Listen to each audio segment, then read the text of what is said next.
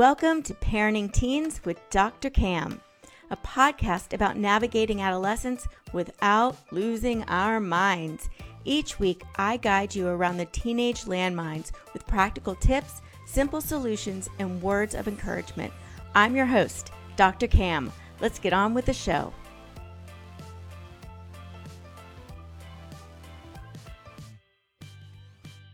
We are. And hello, calm parents. Welcome back to another episode of Parenting Teens with Dr. Cam. I'm your host, Dr. Cam. And today I'm talking with Emily Maze, a respectful parenting coach. Emily helps parent moms break the cycle of anger and overwhelm, establish routines, and get their kids to listen without yelling. She developed the Aligned Motherhood Method to help moms provide holistic support in all the aspects of motherhood so that they can be the parent they want to be, heal from their pasts, find balance, and finally experience joy and ease in motherhood, which is all that all of us want, isn't it? Welcome, Emily. I am so happy to have you here. Hi, good morning. I'm so excited to be here and thank you for having me. Of course. So let's just start real quick with you. Tell us a little bit about you and how you got into being a parenting coach. Okay, so my story I had a pretty traumatic childhood. And I had a way out moving in with my dad and stepmom. So I kind of got this awareness of you know the outside view i was able to see how cyclical so many of these things mm-hmm. are.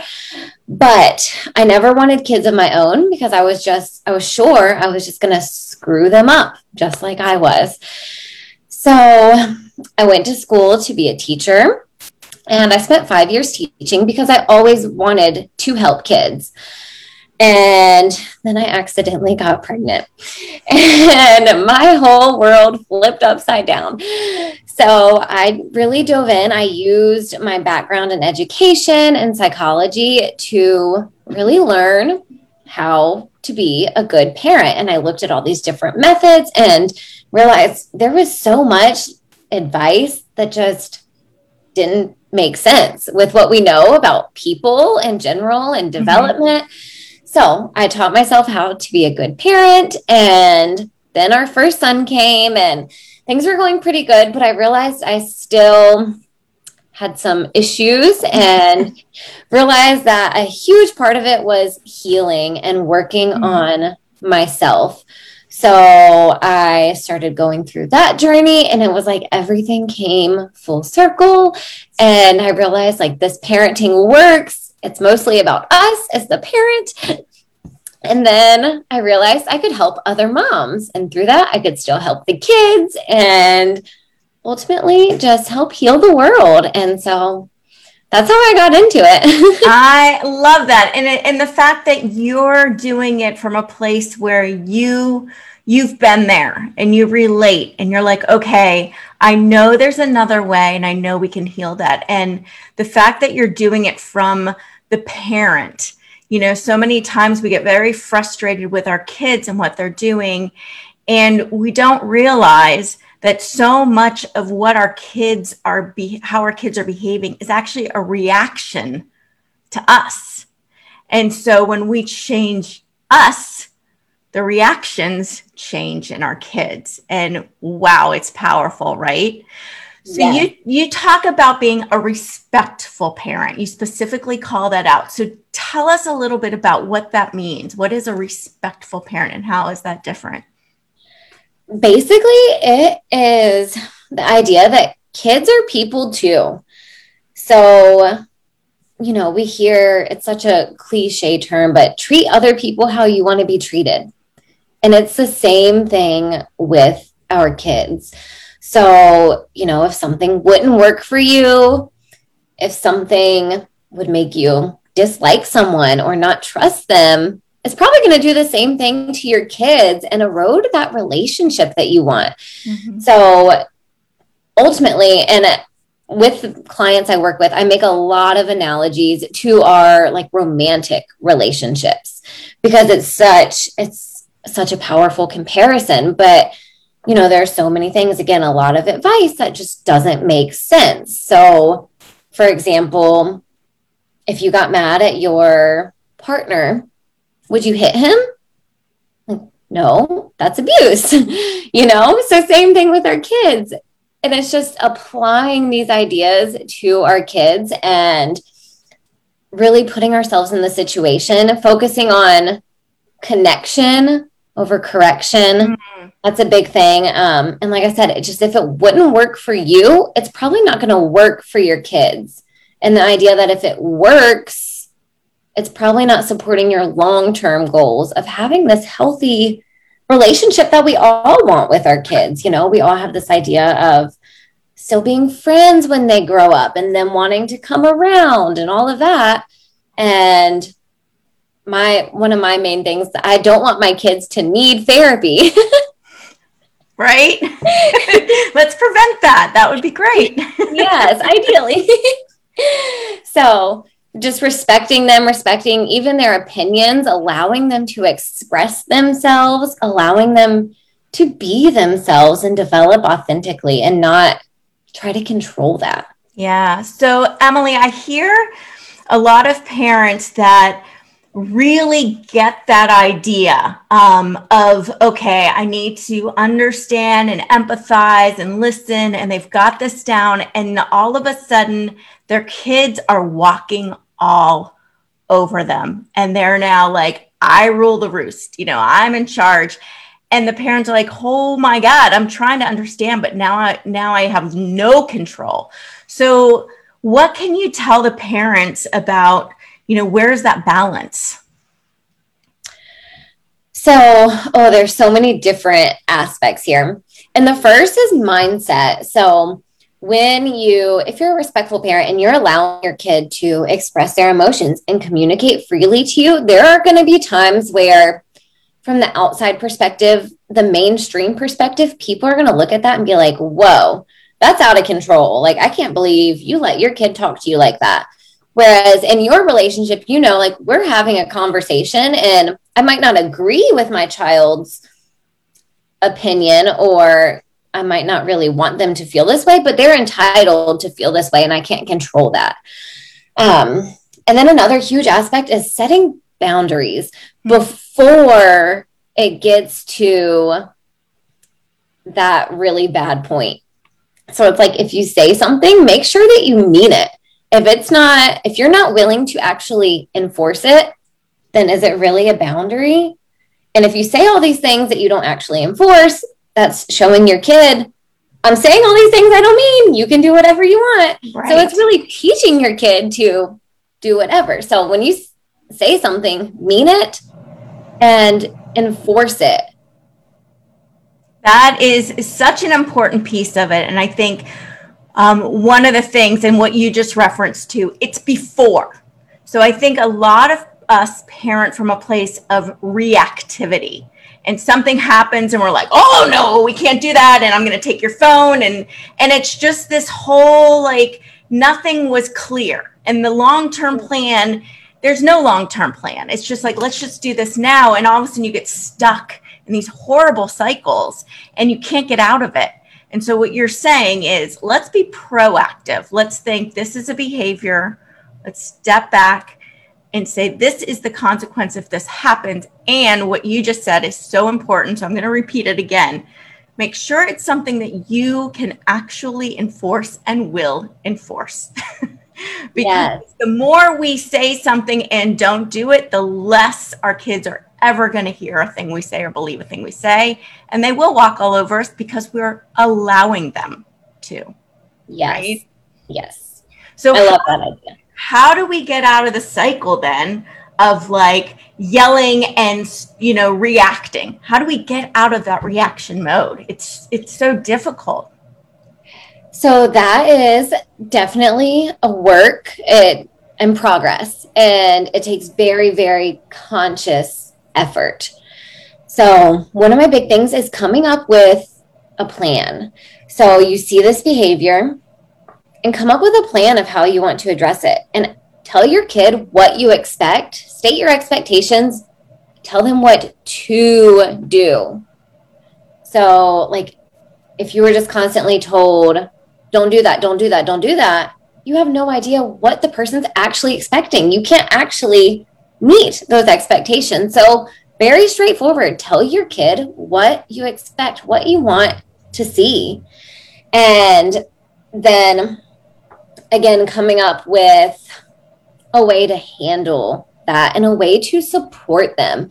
And a huge thing to know about kids, teenagers, is that lack of impulse control. Mm-hmm. So that part of our brain doesn't finish developing until sometime in our 20s. And which probably makes sense. Like we're looking back and like, oh, that's why I did that. yeah. So we've got to help our kids to stay within our boundaries and set them up for success. So, say for example, you give them a cell phone and you tell them you're not allowed on social media, but they have internet access. Like, let's be realistic. Your kid's not going to just listen to you. you need to set them up for success by either supervising their cell phone use, putting in some sort of blocks or restrictions so that they can't do that, but it's finding ways to set them up for success to enforce those boundaries and being proactive, just avoiding that problem entirely, ideally. Yeah. And I think one of the things too um, that I'm getting from you, from what you're saying as well, and it comes with that respectfulness, is that enforcing does not mean being mean and yelling and being shaming. Enforcing means sticking to it, right? So there's a big difference between like coming down hard on them versus being matter of fact this is what we decided and this is what's happening. It's not a matter of you're a terrible person. It's a matter of you overstepped the boundary. And exactly is- yes. And it's like if usually your kid already knows when they messed up. So coming in and being mean and making them feel bad about it isn't going to help the situation. It's more so going to make them just feel bad about you and your relationship as the parent. And again, that's not supporting our long term goals. It's just simple, like you said, hey, you overstepped this boundary and now we've got to do something about it. This is what's going to happen. This is how I'm going to support you. I'm helping you to stay safe and to stay within the bounds that we've set. Yeah. And that is so different from using shame to try to get them to behave and do the right thing. That backfires every single time. Shaming will never, ever work. Yes. you may look like it works on the surface, but you are just digging a hole and making things worse in the future and digging a hole in who they think they are. So I think we kind of lean on that and we always have. And I think what you're saying is there's other alternatives. Yes. Doing that. Yes. Um, it's so it's so great. So what is another tip for parents who are just stuck in this cycle of yelling and reacting? in those moments, do what you can to simply like take a breath, understand that behavior is communication, and try to look at your kid again as a person and figure out what they're trying to actually communicate. Mm-hmm. And again, this takes practice, it takes awareness. If you can just start to notice how your body's feeling as you get worked up and angry and start yelling. If you can bring awareness to your body, what's happening before that, like the awareness is a powerful step. So you can slow it down and be like, whoa, I don't have to get on that train. And even with your kid, you can say, you know, I'm really upset, but we're going to talk about this in a little bit after I calm down. And it is okay to take a break. And I am a huge advocate of like, it's better to take that break and say, we're going to put a pause on this then instead of going in the downward spiral of losing it and yelling and screaming and eroding that relationship, like think about what's going to support your relationship better and what's going to be a stronger, better model of the type of person you want your kid to be, you know? Yeah. And I, I mean, you hit on two really key points right there. The first one is modeling. So, you know, if we don't want our kids to be yelling at us, then we probably need to show them a different way to communicate. And that's not by yelling at them, right? Yeah. Now we're just modeling that form of communication that we're trying to stop them from doing.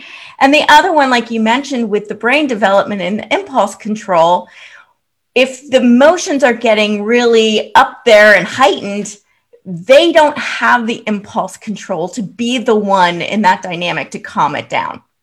So it's it's you're just making it pretty much impossible. Um, but I also want to just reiterate too, because I hear a lot of teens are hearing this. Um, you know, my brain's not fully developed till I'm 25. I don't have impulse impulse control, and using it as an excuse to misbehave.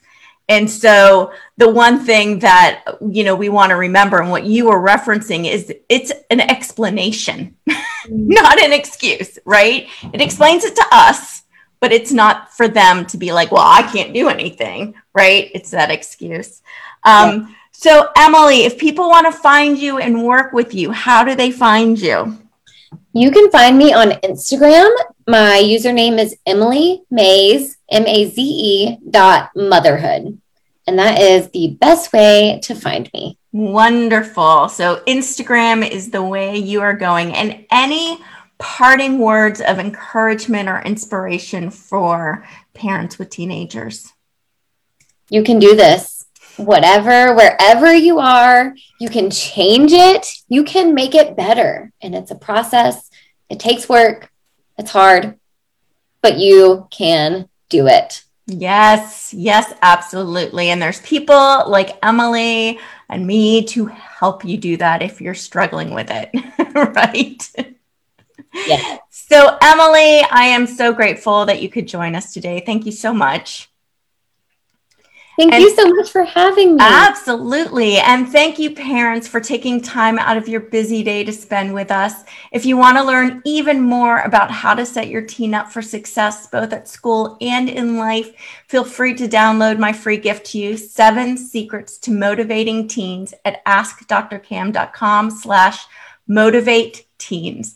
Finally, if you enjoyed this episode and all the amazing nuggets that Emily shared with us, please take a quick moment to rate and review. This helps other parents like you find this show, and I encourage you to share it with a friend as well. Until next time, have a peaceful, positive, calm day.